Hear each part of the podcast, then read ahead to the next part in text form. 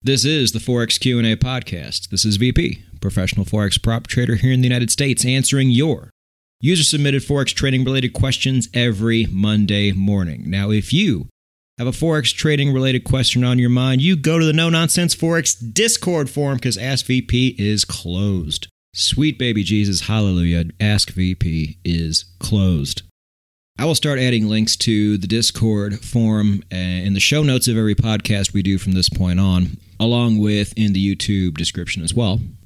But if there's one thing I've learned from doing this as long as I have is that 9 out of 10 questions I had gotten were either already in the material somewhere or was just a matter of the trader testing it out and finding out the answer that way. And they just wanted to take the short route and just ask me what I thought about it.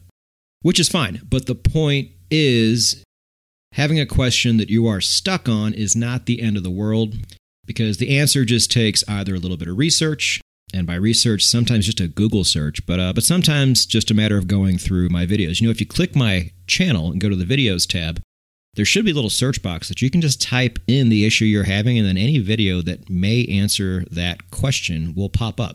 And again, it could just be a matter of you backtesting and seeing which option comes out the best. People ask me, well, you know, I got this breaking through the baseline. I got 2 candles later, this, test it. You guys are never lost here, even if you think you are. I don't want you guys peppering the Discord forum with rudimentary amateur questions or questions you can easily figure out on your own. Remember I said it before, the main reason I've discovered all these little different avenues of trading that you have never seen before on the entire internet is because I was forced to figure these questions out on my own. And in doing so, it's amazing what you discover along the way. I mean, can you imagine just absorbing all the material that I put out there and then on top of that, finding your own little directions to add to the mix? You'd be unstoppable. But that last part's never going to happen if every time you run into a problem or an issue, you try to get an answer from somebody else right away. Patience, traders. Patience and putting in the work will never let you down in the long run. I'd like to thank a lot of you that came in this week just to say, hey, I never really had a question. You pretty much answered all of it. I'd just like to thank you for what you do. And I thank you back. I thank all of you. And a special shout out to the No Nonsense Forex Discord forum, putting in the work. You guys have made that place awesome. You guys aren't taking any shit out there, which you shouldn't, but you're also doing your best to help everybody you can along the way. And again, the link for this will be in the description and the show notes of every single podcast I do from this point on, everything after episode 50.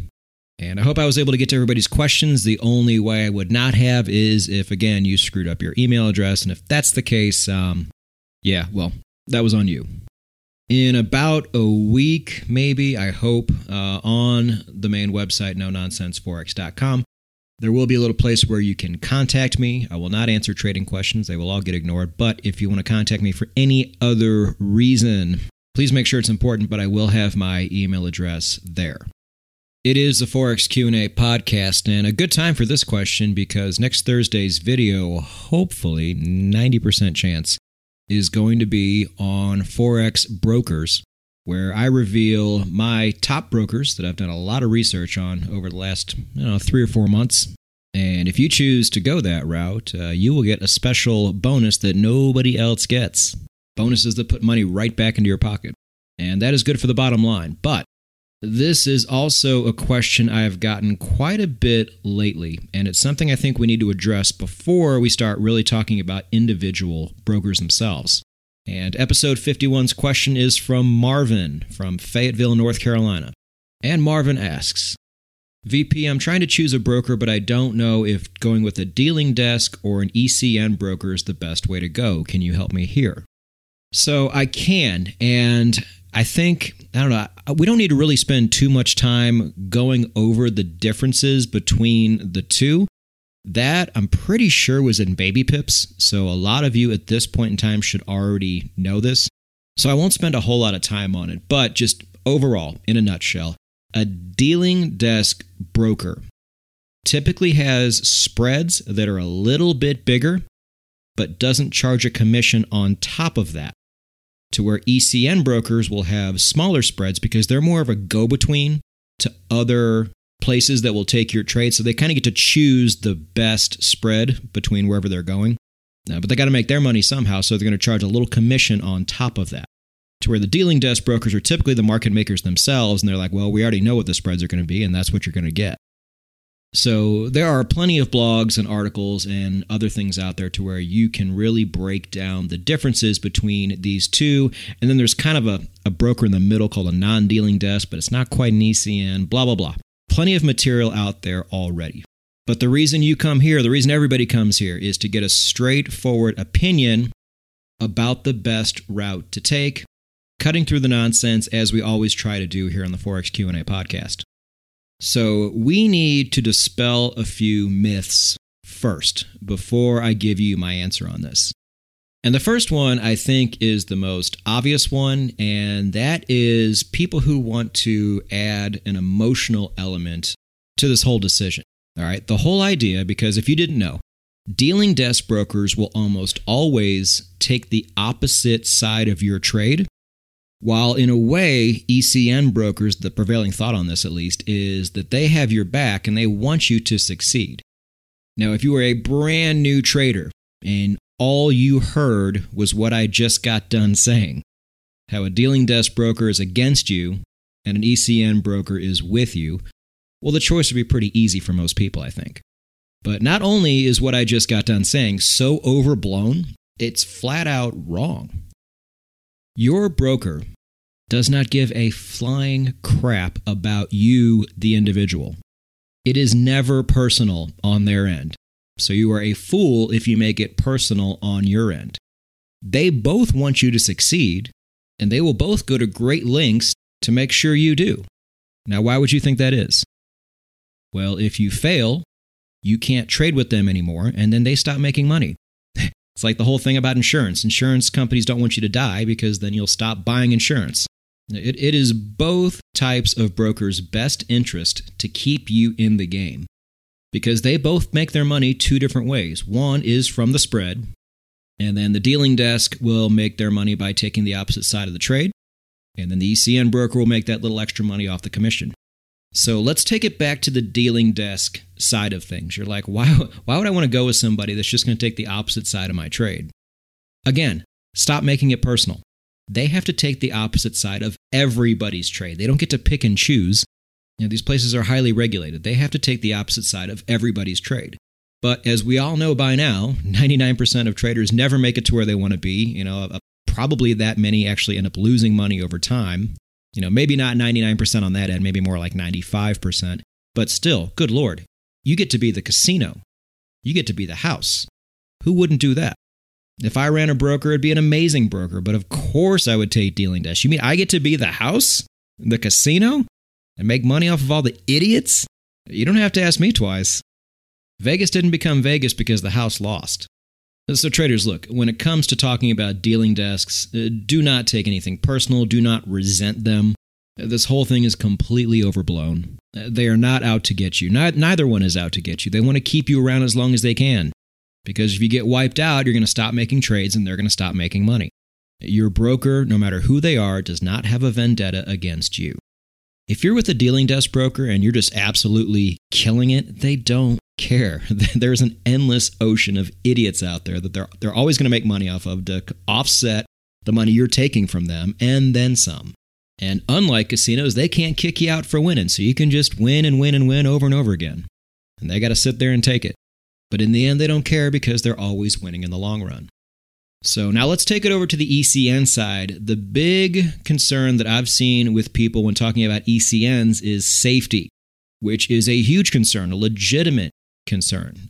I've been talking to people the last, 3-4 weeks, seeing what they really want from their broker. What are the things that are really important to them? And it kept coming back to the same three things: ease of use, customer service, and safety.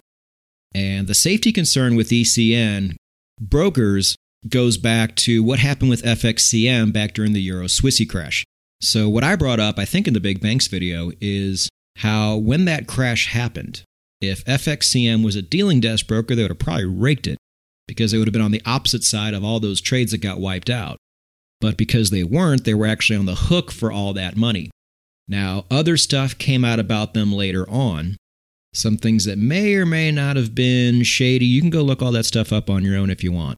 But there are a lot of other people out there saying that things like that were their demise, not the Euro Swissie crash itself. That might have triggered this whole thing, but it was more a series of events that led to one of the largest brokerage houses out there going under and having to get bought out. But bought out is the key. FXCM made a lot of mistakes, and what happened to them was a complete anomaly. There's a very small chance you'll ever see anything like that again, but they got bought out. That's the key. Everybody's accounts were safe. They didn't lose any traders' money that the traders didn't already lose themselves.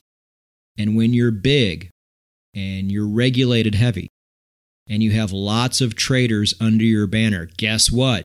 You are very valuable to somebody else, and somebody else immediately came and swooped them up, despite all the problems and baggage that came with. And in the end, everybody was fine. So the concerns with dealing desk brokers are completely overblown and illogical, in my opinion. And the same would go for the concerns that people have about ECN brokers. So now that that's out of the way, let's take it down to the one issue that people want to really compare the two, and that is the overall spreads. So the old school prevailing thought is, well, ECNs have the lower spreads, but they have that commission. If I do the math, how does this factor in? And let me just say, look, you don't really have to do that anymore.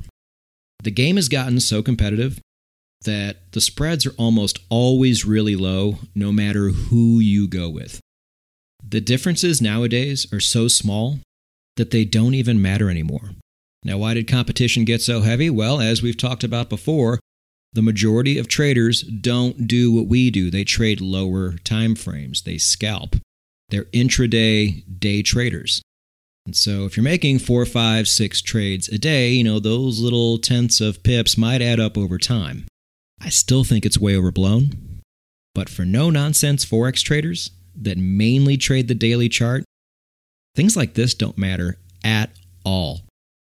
You guys know, I trade at a time of day where the spreads are up a little bit, but haven't gotten super high like that hour that happens right after the end of the daily candle. So I'm losing a few tenths of a pip here and there on every trade that I make, but this is a trade-off that I am more than happy to make. I am trading a couple tenths of a pip here and there for convenience, quality of life, and overall better trading results. There is zero need for true no-nonsense Forex traders to become discount shoppers here. As I've stated before, discount shoppers always lose in the end. Nobody wins the battle and loses the war like discount shoppers. But whatever side of the fence you do fall on, just rest assured that every main brokerage house out there has very low spreads. And the differences between the two are so tiny. And you're going to notice, too, at different times a day, one might have a little higher spread than the other, and then vice versa, 2 minutes later. The days of there being a real clear difference in the spreads from broker to broker are pretty much gone. I don't know if any of you remember FXDD. It was one of the few choices we had in the United States, but their spreads were ridiculous. And during the London session, they would have 5-pip spreads on the euro dollar, and then like on the pound Aussie, right in the heat of the heaviest time of the day trading, you'd see 13, 14-pip spreads. There's just no reason for it, and no surprise, they're gone.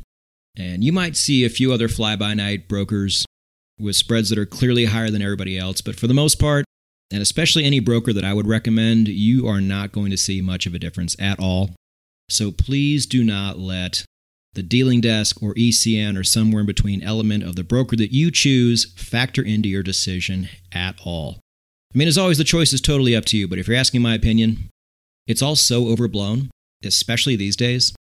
But the good news is technology has caught up and competition has caught up. And this is now one less thing that you have to worry about going forward. You want to be a dealing desk broker and take the opposite side of my trades? Go ahead. It's your funeral. And if you're an ECN broker and I choose to go with you, I feel like my money is safe no matter what happens down the road. Because I don't pick janky-ass brokers. I pick big, regulated, heavily capitalized brokers. So I don't have to worry about nonsense like that. I was really happy to see very few people actually factor this in when I asked them what they look for in a broker, but I got enough questions on this on Ask VP that I thought it needed addressing here, because I'm sure in the back of a lot of people's mind it was a concern. but rest assured, in my experienced opinion, it does not need to be.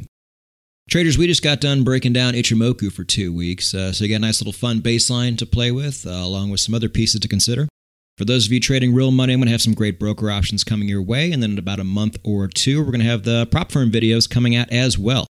So make sure your systems are ready to go. And if you hit a stumbling block along the way and you were confused, do your best, do whatever you can actually to try and figure this out on your own. When it comes crunch time and you're actually trading for real, you're not going to have a bunch of people to fall back on. But if it's an obstacle that you just cannot get past, go to the No Nonsense Forex Discord forum. Links will always be down below in the description from this point on. But the work never stops, traders. Be relentless. And whichever route you decide to take, that is fine with me. But whatever route that is, go out and get it.